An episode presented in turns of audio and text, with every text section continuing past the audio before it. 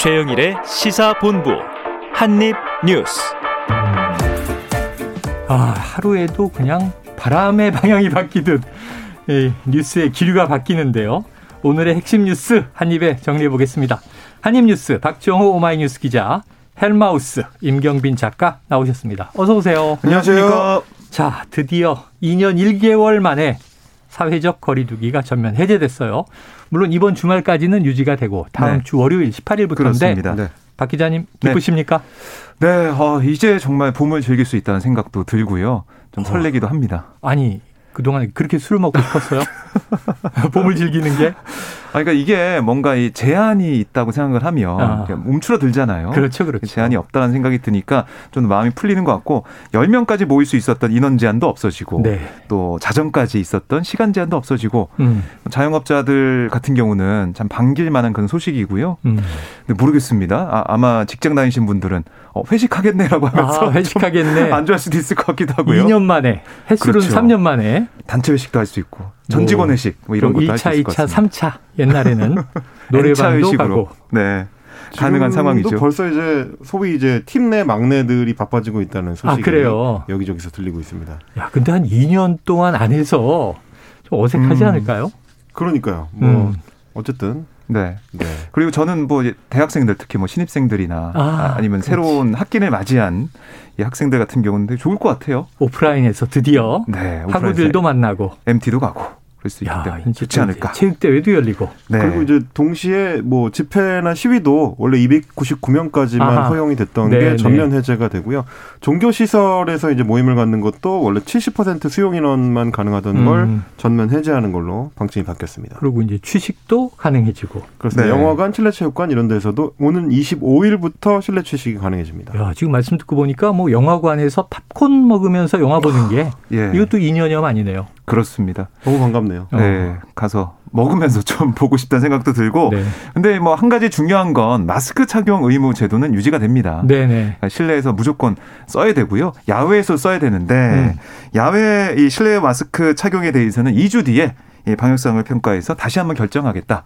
그러니까 2주 뒤에는 야외 마스크 착용 이게 좀 없어질 수도 있을 것 같아요. 음. 아, 이게 권고로 바뀔 가능성이 있어 보입니다. 두 주 동안 지켜보고. 네. 네. 그러니까 다음 주부터 지금 이야기 나눈 대로 사적 모임이라든가 뭐 회식이라든가 굉장히 움츠러들었던 제한들이 풀리면서 자유로워지는 분위기일 것 같은데 이 우리 방송에서는 마스크를 계속 쓰고 이야기를 네. 나눠야 되겠군요. 네. 두 주 동안 지켜보도록 하죠. 어쨌든 참 기쁜 소식입니다. 그동안. 야, 다시 코로나 이전으로 돌아가면 어떤 모습이었을까? 음. 기억도 가물가물해요. 네. 아까 말씀하신 대로. 이제 사람들 만날 때 마스크 안 쓴 모습을 보면 좀 어색하고 네네. 왠지 어 이, 이렇게 좀 아닌 것 같은다는 생각 들잖아요. 아니 이 자리에서도 세 명 마스크 벗으면 어, 박 기자 이렇게 생겼었어요.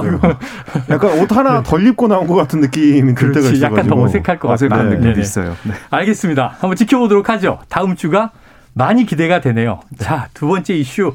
요, 요거 참 궁금했는데 어제 이 시간에 공동정부 물 건너 하나 어제 두 자리가 남아 있었어요. 근데 뭐 속보로도 나왔지만 오후 2시에 농림부 장관 후보자, 고용노동부 장관 후보자도 안철수겐 아니었죠. 네. 추천 인사 자리가 아니었다고 하고 어제 기류가 심상치 않았습니다. 안철수 인수위원장 모든 일정을 취소했다. 그런데 밤에 또 급반전 소식이 나왔죠. 네. 어제 전격 만천회동을 가졌습니다. 네. 윤석열 당선인과 안철수 위원장이 서울 강남 아, 뭐 횟집을 알려주고 있는데요. 그 식당에서 만나서 장재원 비서실장이 배석한 가운데 저녁 자리를 가졌고 어, 장재원 실장이 언론에 대한 얘기를 들어보면 윤석열 정부의 성공을 위해 완전히 하나가 되기로 했다. 웃음이 가득했고 국민들 걱정 없이 어. 공동정부가 한치의 흔들림도 없이 손잡고 가자고 했다. 이렇게 얘기를 했고 또 안철수 위원장 측도 뭐 어제 이제 밤에 기자들에게 그러니까 기자들이 노원구 자택 앞에 좀 기다리고 있었거든요. 네네네. 안철수 위원장이 언제 들어오나 했는데 안 위원장 어제 이제 안 들어왔고 광화문에서 잔다. 예, 이렇게 얘기했죠. 그래서 어, 이 안철수 위원장 측에서 어, 장전 실장 얘기가 맞다. 그래서 뭐 공합으로 간다 이렇게 얘기해 줘가지고 뭐 양쪽 뭐 한 마음으로 가고 있구나 생각을 했고 오늘도 안철수 위원장이 출근길에서 한 말이나 아니면은 어, 음. 어, 윤석열 이 당선인이 회의에서 한 말 이걸 볼 때 어, 공동정부에 관련된 여러 가지 갈등은 우선은 봉합이 됐구나 하는 생각이 듭니다. 자, 오늘 그 출근길에 안철수 인수위원장 멘트와 또 윤 당선인 멘트를 들어보죠, 직접. 공동정부 정신이 훼손될 만한 일이 있었습니다만 어, 다시 국민들께 실망을 끼쳐드리는 일은 없어야 한다는데 인식을 같이 했습니다. 어, 그리고 인수위원장으로서의 업무는 국가와 국민의 미래를 위한 엄중한 일이기 때문에 어, 임기 끝까지 어, 제가 최선을 다해서 우리 국가를 위해서 일을 완수할 생각입니다. 첫째도 민생이고 둘째도 민생입니다. 저를 포함해서 우리 안철수 위원장님 그리고 여기 계신 모든 분들이 인생보다 더 소중한 것은 없다 하는 그런 마음으로 여러분들 각 분과가 나눠져 있긴 하지만 전부 우리가 종합적으로 민생을 챙긴다는 그런 공통된 그런 과제를 가지고 자, 네. 임 작가님. 와, 어제 저는, 만찬 네. 메뉴는 뭐였나요? 아, 제가 어떻게 알겠습니까? 아니, 이게 저는 늘 궁금한 게, 요 네. 대선 과정에서도 네. 몇번 본 장면인데, 아, 네네네. 어제 정말 냉기류가 쫙 흐르다가, 음. 저녁에 만나서 무엇을 드셨길래 이렇게 화기애애하고 웃음꽃이 피는 걸까? 사실 좀 제일 의아한 대목은 네. 장재원 비서실장이 이제 브리핑을 할 때 완전히 하나가 되기로 했다. 네네. 웃음기가 가득했다. 의기투합 이런 얘기 나왔어요. 한치의 흔들림도 없이 가기로 했다. 이런 음. 얘기들인데 그 오히려 너무 어떻게 보면 좀 과장된 표현이 나오는 게이 음. 상황을 이제 봉합하기 위한 노력을 역으로 보여주는 거 아닌가 싶을 네, 정도인데 네. 왜냐하면 어제 오후만 하더라도 양측의 그 날선 반응이라는 거는 이런 식의 봉합이 가능해 보이지 않는 수준이었거든요. 네, 맞아요. 안철수 위원장 측에서는 뭐 공동정부 사실상 합의가 무너진 거 아니냐, 파기된 거 아니냐. 음.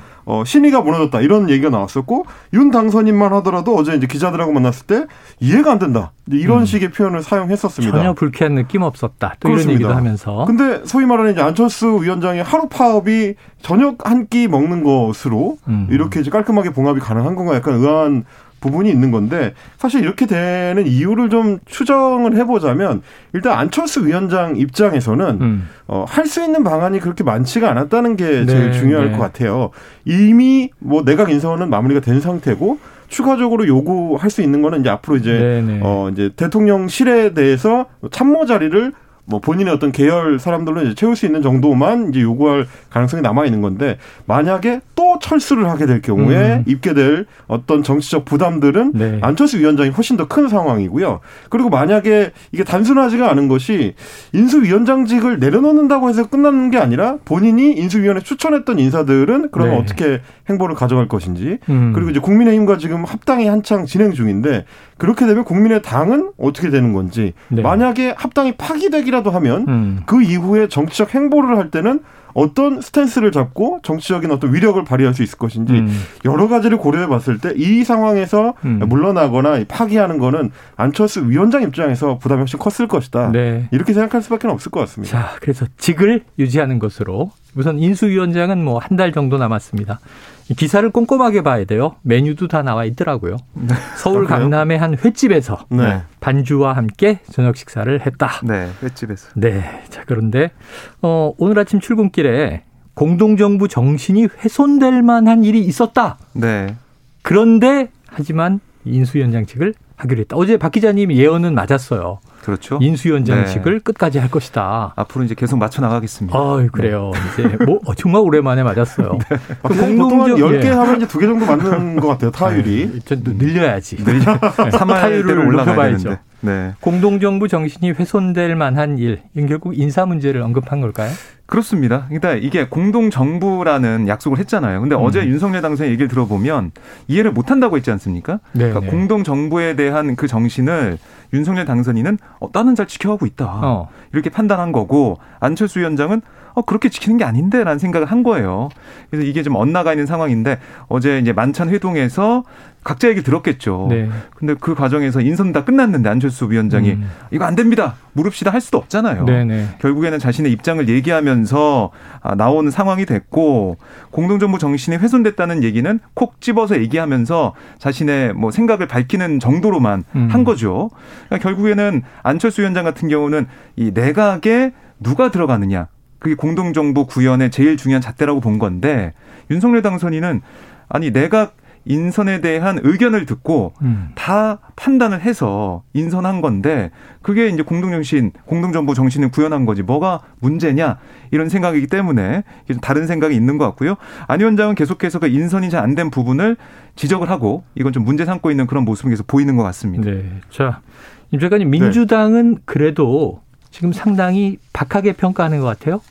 어, 민주당에서는 이제 이 쇼윈도 부부의 의미 없는 쇼다 이런 식으로까지 이제 강하게 비평을 했습니다. 쇼윈도 부부다 이렇게 그렇습니다. 비유를 했군요. 박홍근 원내대표가 오늘 이 만찬회동에 대해서 이제 그렇게 이제 비평을 했고 음. 윤호중 비상대책위원장 같은 경우도 어, 윤석열 당선인이 안철수 대표와 국민 앞에 약속을 했었던 그 공동정부 약속이 결국 선거용 술수였다는 게 드러났다. 음. 이런 식으로 또 이제 비판을 하기도 했습니다.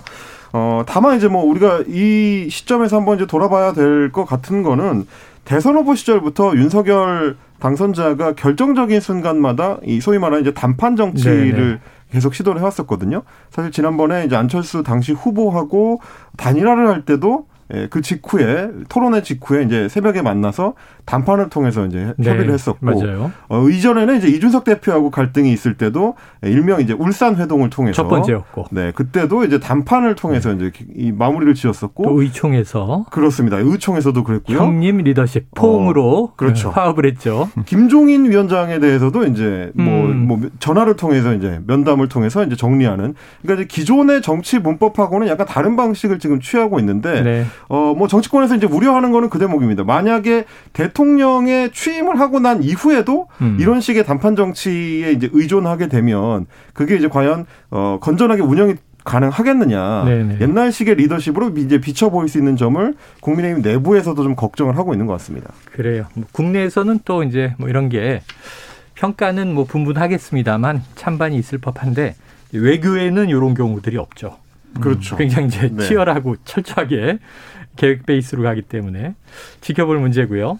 자, 어쨌든 이런 이제 이또 분란이 있다가 봉합이 됐다가 했습니다만 어제부로 이 윤석열 정부의 첫 번째 조각은 네. 36일 만에 완료가 됐습니다.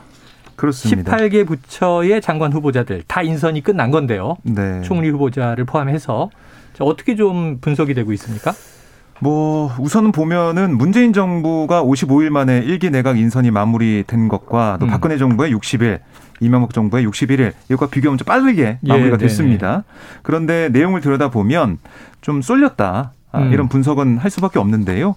아, 한덕수 총리 후보자와 장관 후보자 18명, 그총 그러니까 19명 후보자의 평균 나이를 봤더니 60.6세. 네. 그리고 19명 중에 13명이 60대 이상이었고 한덕수 후보자가 73세로 최연장자, 한동훈 이 법무장관 후보자가 최연소로 49세, 아, 네. 유일한 40대였어요.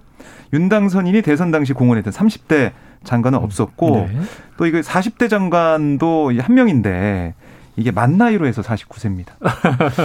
근데 참 앞으로 만 나이로 하기로 했잖아요. 그런 게 그러니까 며칠 전에 네. 만 나이 얘기는 인수위에서 했단 말이죠. 네, 그렇죠. 근데 장관 인선이 이렇게 됐는데 어, 공교롭게 만 나이로 네. 49세 유일한 음. 40대 이것도 눈에 띄고 권역별로 보면 영남이 7명으로 가장 많았고 음. 뭐 수도권과 대전, 충청 출신이 4명씩 있는 상황.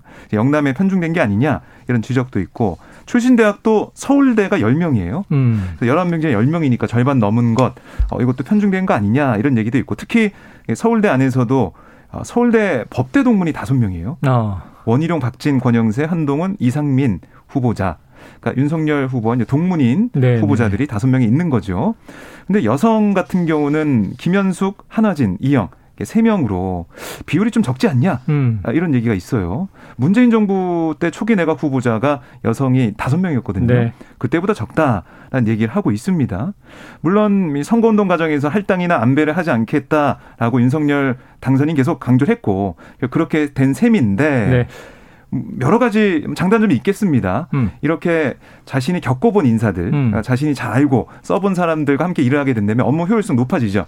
또 지금 위기 상황이니까 하나에 뭉쳐서 단합해서 아, 돌파할 수 있는 힘은 생깁니다. 네. 아, 그런데 이제 권력의 속성상 음. 진영 논리가 좀 극대화되지 않겠느냐. 음. 끼리끼리 뭐 우리가 남이냐 남인가 뭐 이런 얘기가 나오는 그런 권력 집중 현상이 있는 게 아니냐 이런 우려도 있습니다. 네. 임 작가님 한 줄 평을 해주신다면요? 어 저는 이제 저의 비평보다는 네. 기본소득당 용해인 의원이 이제 분석한 아, 뭐라 그랬나요?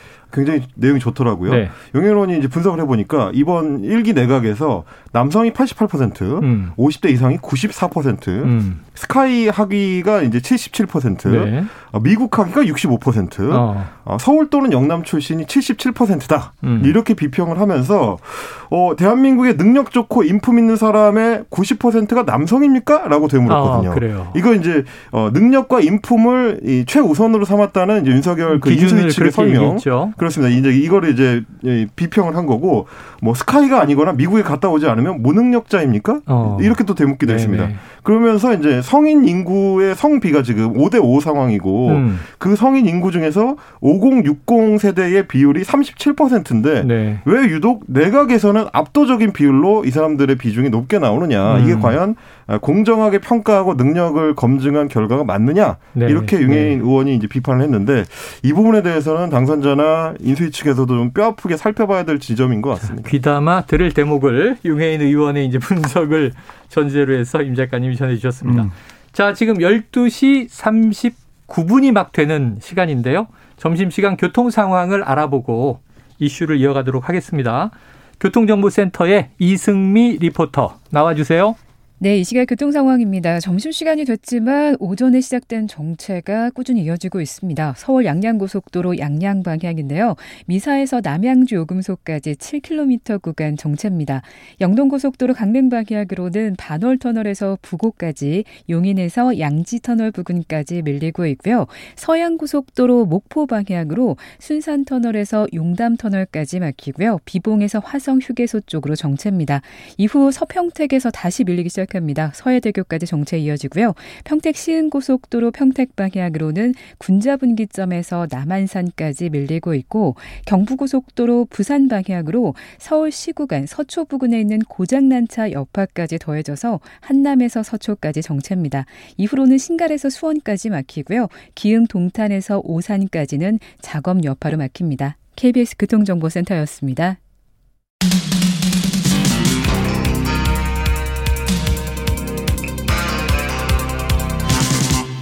최영일의 시사본부. 네, 어제 완료된 어, 부처 내각 인선의 전반적인 분석을 이야기하고 있었는데요. 이번에 이제 인사청문회가 다가오고 있으니까 지금 조금 논란이 되고 있는 문제들을 짚어보겠습니다. 가장 좀 지금 현재 언론상으로 큰 것은 정호영 보건복지부 장관 후보자인 것 같아요. 애초에는 뭐 칼럼 혹은 또 이제 이 수술을 많이 한 음. 이런 병원장 출신인데 보건복지 분야 행정의 좀 전문성을 인정할 수 있을까? 뭐 여러 가지 이제 궁금증들이 있었는데 이제는 자녀들의 편입 문제가 나왔어요. 지금 박 기자님 어떻게 뭐 새로운 소식이 좀 더해졌습니까? 네. 어, 지금 뭐 신영영 더불어민주당 의원실에서 내놓은 자료를 보면 네. 어, 이 정 후보자의 아들 한 학기에 19학점을 수업을 들으면서 네네. 매주 40시간의 연구원 활동을 했다라고 어. 기재된 사실이 확인이 됐어요. 그러니까 이게 경북대 유헬스케어 융합 네트워크 연구센터에서 2015년 10월 1일부터 12월 31일까지 매주 40시간씩 학생 연구원으로 근무했다라고 아, 자기 기술서 경력사항에 아, 의대 편입 서류에 자기 기술서 경력사항에 썼어요. 그런데 이 같은 기간 그러니까 2015학년도 2학기 경북대 전자공학부 이 상황을 네. 보니까 19학점 수업을 수강 중인 상태였거든요. 음. 그러니까 서류대로라면 일주일에 최소 19시간은 학교 수업을 들으면서 40시간은 학생 연구원으로 이 연구센터에서 일했다는 얘기입니다. 네네. 그러니까 대학교 수업을 뭐 생각해 보면 평일에 다 많이 진행되잖아요. 그렇죠. 근데 주당 40시간의 연구원 활동 학업과 병행한다는 게 물리적으로 가능하겠느냐? 음. 의혹이 하나 나오고 있고요. 그리고 또 하나는 이정 후보자 아들이 아르바이트 경력을 학생 연구원 이력으로 포장한 게 아니냐 아. 의혹도 제기가 됐어요. 네네. 그러니까 이 정 후보자 아들이 해당 기간 동안 수요 연계형 daily healthcare 실증단지 조성 사업 이런 이름의 연구 과제에 참여했다고 소개했는데 공교롭게도 비슷한 기간에 이 수요 연계형 daily healthcare 센터 실증단지 조성 사업에 사업단 업무를 보조할 아르바이트생 모집을 하고 있다라고 음. 그 센터에서 공고를 낸 거예요. 네네. 그래서 이 공고를 보면 뭐 전산 입력, 물품 정리, 업무 보조하는 걸로 돼 있거든요. 예, 예. 여기 하루에 8시간 주당 40시간 일하는 것으로 돼 있습니다. 어. 그러니까 아르바이트 활동 기간과 정후보자들이 적은 학생 연구원 활동 시기가 대부분 겹쳐요. 네. 그래서 결국에는 학생 연구원 이력이 아니라 아르바이트 경력 이력을 좀 포장해서 좋은 거 아니냐? 연구원이라고. 네, 그런 의혹도 제기된 상황입니다. 야, 지금 보니까 뭐 19학점 주당 한 나흘은 꼬박 학교에 가는 시간이고 연구원 매주 40시간, 하루에 8시간씩 5일 일해야 되는 그렇습니다. 시간이고 아르바이트도 하고 또 뭐 이 논문 저자 이야기 KCPI에 등재될 정도의 논문 두 편의 공동 저자로 지금 올라가 있기도 하죠. 음. 그러니까 이거를 실제로 다 해낼 수 있다면 네. 능력자 아닙니까? 어마어마한 음. 능력자가 되는 건데 네. 뭐 어느 정도 수준의 능력자여야 되냐면 이제 시간을 신축적으로 아. 에, 뭐랄까요 이제 바꿀 수 있는 초능력을 가진 수준이 아닌가 싶은 음. 아마 이제 이 경력 사항들을 보면 어, 같은 시기에 대학을 다니셨던 분들이라면 누구나 좀 의문을 가질 만한 지점들이 있을 거예요. 음. 주 40시간씩 일을 했다는 얘기는 어, 주 5일째로 했을 네. 때 8시간, 8시간 상근을 했다는 얘기가 되거든요. 근데 8시간 거의 상근 수준의 일을 하면서 19학점이라면 학점을 꽉 채워서 수업을 들은 건데 네. 그러면 학교에 가서 수업을 듣는 시간만 있는 게 아니고 어, 다 딸려오는 특히나 이분이 이제 이공계열 그러니까 그렇죠. 공대를 다녔기 때문에 네, 공대들은 또 전체적으로 과제도 많고 네. 리포트도 많고 음. 연구 같이 이제 진행해야 되는 것도 많고 그래서 시간을 많이 써야 되는 건데 과연 이게 그냥 어 뭐 이렇게 열심히 한다고 되는 수준의 문제냐? 이게 이게 의문 제기가 되는 거고 지금 박정 기자님 짚어주신 것처럼 아르바이트를 했었던 경력을 학생 연구원으로 만약에 이제 부풀려서 적었다고 네. 하면 아주 우리가 그동안 한 2년여 동안 익숙하게 봐왔던 논란이 떠오를 수밖에 네, 없습니다. 네, 이제 네. 뭐 조민 씨, 조국 전 네. 장관의 딸 조민 씨와 관련된 각종 이제 익시 관련 의혹들과 어. 계속 지금 겹쳐 보이는 네, 이 스펙 부풀리기 의혹이 이제 따라붙을 수밖에 없는 거고 그리고 또 이제 그 활동들이 대부분 이 아들까지 포함했을 때 그 활동들이 대부분 이제 경북대 내에서 이루어진 걸로 치면 그 당시에 나왔었던 소위 스펙 품앗이 교수들끼리 자녀들이 이제 주고받게 되는 스펙 품앗이 논란과도 음. 또 연결될 수가 야, 있는 우리 저 청취자분이 바로 비교 경험을 올려주셨네요. 음. 청취자 1243님, 저 23학점에 주 20시간 알바했는데 음. 그때 죽을 뻔했습니다. 음. 학점도 잘 못 땄고요. 19학점에 주 40시간 연구원 말이 안 되는 것 같습니다. 하는 그, 의견을 주셨습니다. 평균, 대학 생활 해본 분들은 다 감이 음. 오는 거죠. 음. 네. 평균 학점이 이제 4.5점 만점에 4.3점 정도가 음. 나왔으니까 어, 학점 좋았네요. 학점이 네. 굉장히 좋았다는 어. 거라서 어, 슈퍼맨이라고 봐야 될지 어떨지 음. 모르겠습니다. 그리고 또 하나 의혹이 제기가 된게 예. 이건 인재근 민주당 의원실에서 보도자를 냈는데요. 네.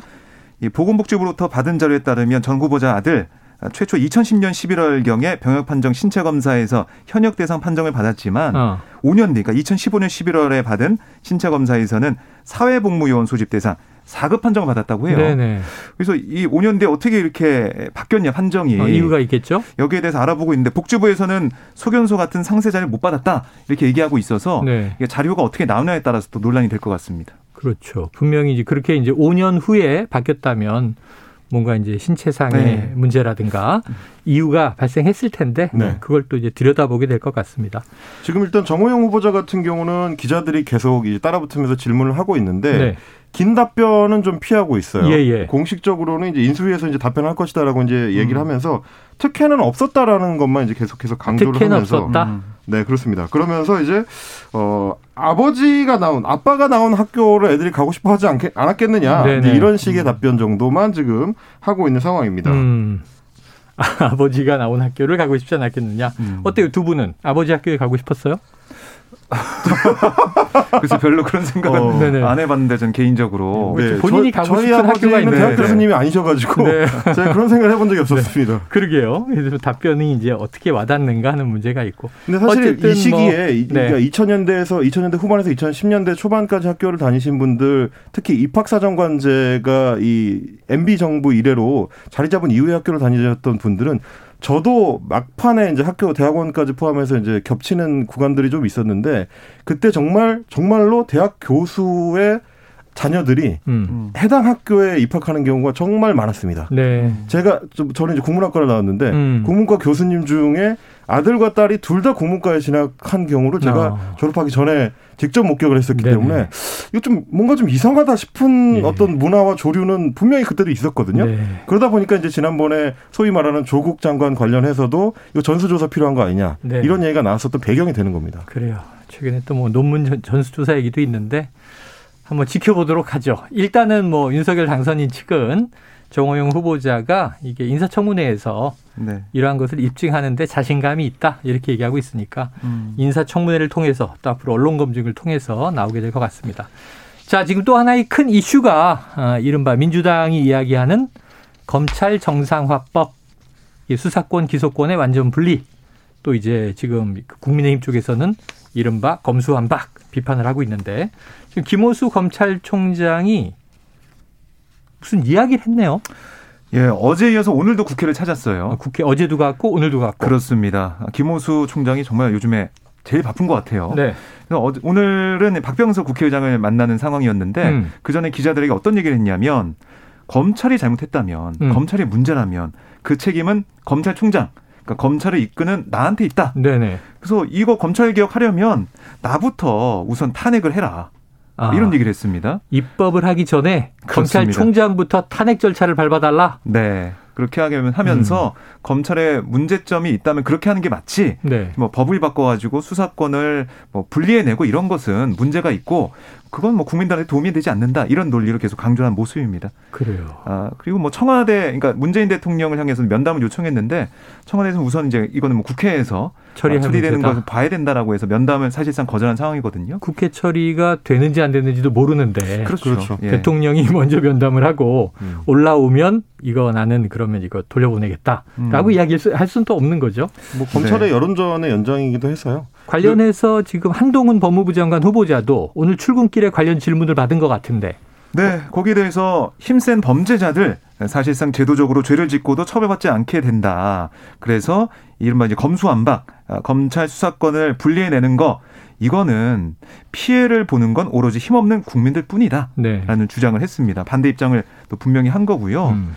지난 5년간 무슨 일이 있었길래 이렇게 명분 없는 야반 부주까지 벌어야 하는지 음. 국민들께서 많이 궁금해할 거다 라고 민주당을 겨냥하기도 했습니다. 자, 좀 급속한 추진에 대해서 야반도주라는 음. 표현까지도 법무부 장관 후보자가 썼습니다. 한동 후보자 표현은 사실 이제 어제 그 법사위원회에서 박범계 장관과 조수진 국민의힘 의원이 이제 어, 주고받았던 네네. 논쟁의 어떤 연장선하고 좀 비슷한 측면이 네네. 있는데요. 어, 그러니까 정권의 어떤 비리 의혹을 가리기 위해서 이제 이런 법안을 추진하는 거 아니냐라고 이제 조수진 의원이 계속 주장을 했는데 네네. 한동훈 후보자의 오늘 발언도 그 연장선상에서 이제 볼 수 있는 비슷한 맥락의 이야기인 것 같고 네. 결국 이제 한동훈 후보자가 이제 검사장을 이제 그만두고 어, 이제 법무부 장관으로서의 후보자로서의 행보를 시작하면서 음. 굉장히 정치적인 발언을 이제 강하게 이제 쏟아내고 있는 네. 그런 흐름이라고 보면 될 것 같습니다. 자, 어제 조수진 국민의힘 의원 의원은 예, 문재인 대통령 퇴임 후 음. 이명박 전 후보까지 포함해서 지키려는 법 아니냐 네. 예, 질타했고 이재명 후보 네. 예, 박범계 이제 법무부 장관은 아니 그렇다면 문 대통령을 수사하겠다는 거냐 이렇게 또 이제 반문을 하기도 했고요. 그렇습니다. 자, 이거 지켜볼 문제입니다. 그런데 이 23일 날 지금 박병석 국회의장이 미국 일정이 있잖아요. 네. 그 전에 처리가 가능할까요? 그러니까 이게 사실은 민주당이 어떻게 전략 짜느냐 중요해 보이고요. 네. 어, 미국에 가더라도 그 사회권이 어떻게 되는지 사회권을 네. 뭐저 부의장에게 넘기고 부의장. 넘겨야 되는데 이, 이거를 김상희 부의장한테만 넘길 수 있을 건지 네. 정진석 부의장도 있잖아요. 그렇죠. 그렇다면 어떻게 될 건지 이게 좀 봐야 될 것 같고 어. 만약에 사회권 문제가 아, 뭐 해결이 안 된다 그러면 결국 민주당에서는 참 세밀하게 지금 오늘 형사소송법과 검찰청법 개정안을 발의했거든요. 음. 이걸 법사위에서 언제까지 처리하고 또 언제부터 언제까지 회기를 해서 형사소송법 처리하고 그 다음에 회기를 또 어떻게 쪼개가지고 검찰청법을 갈지 이걸 어떻게 나눌지 이게 좀 중요해 보이는 상황입니다. 그걸 일주일 내에 처리할 수 있을 것이냐 네. 이게 지금 지켜볼 문제인 거죠. 자 이게 관심이 뭐냐면 이제 윤석열 당선인 일전에 예능 프로그램 출연을 했잖아요. 녹화인데 네. 20일 방송 예정인데 다음 주에는 또 이제 문재인 대통령이 손석희 앵커와 대화를 음, 나누는 네. 방송 예정이 있어서 네. 관련 질문에 대한 답변이 나올 것 같습니까? 어 그거는 손석희 앵커의 스타일상 음. 반드시 물어볼 거라고 반드시 물어볼 거다. 생각합니다. 네. 그럼 문재인 대통령이 무언가 입장을 음. 내게 되지 않겠는가? 알겠습니다. 지금 또 지방선거가 있죠. 송영길 전 대표, 박주민 의원, 서울시장 출마 아, 예비 후보들인데 지금 보니까 뭐 전략공천 네. 누가 될지 아직은 좀 미지수인 것 같습니다. 오늘 한입 뉴스는 여기서 정리하죠. 박정호 오마이뉴스 기자, 임경빈 작가 수고하셨습니다. 감사합니다. 고맙습니다.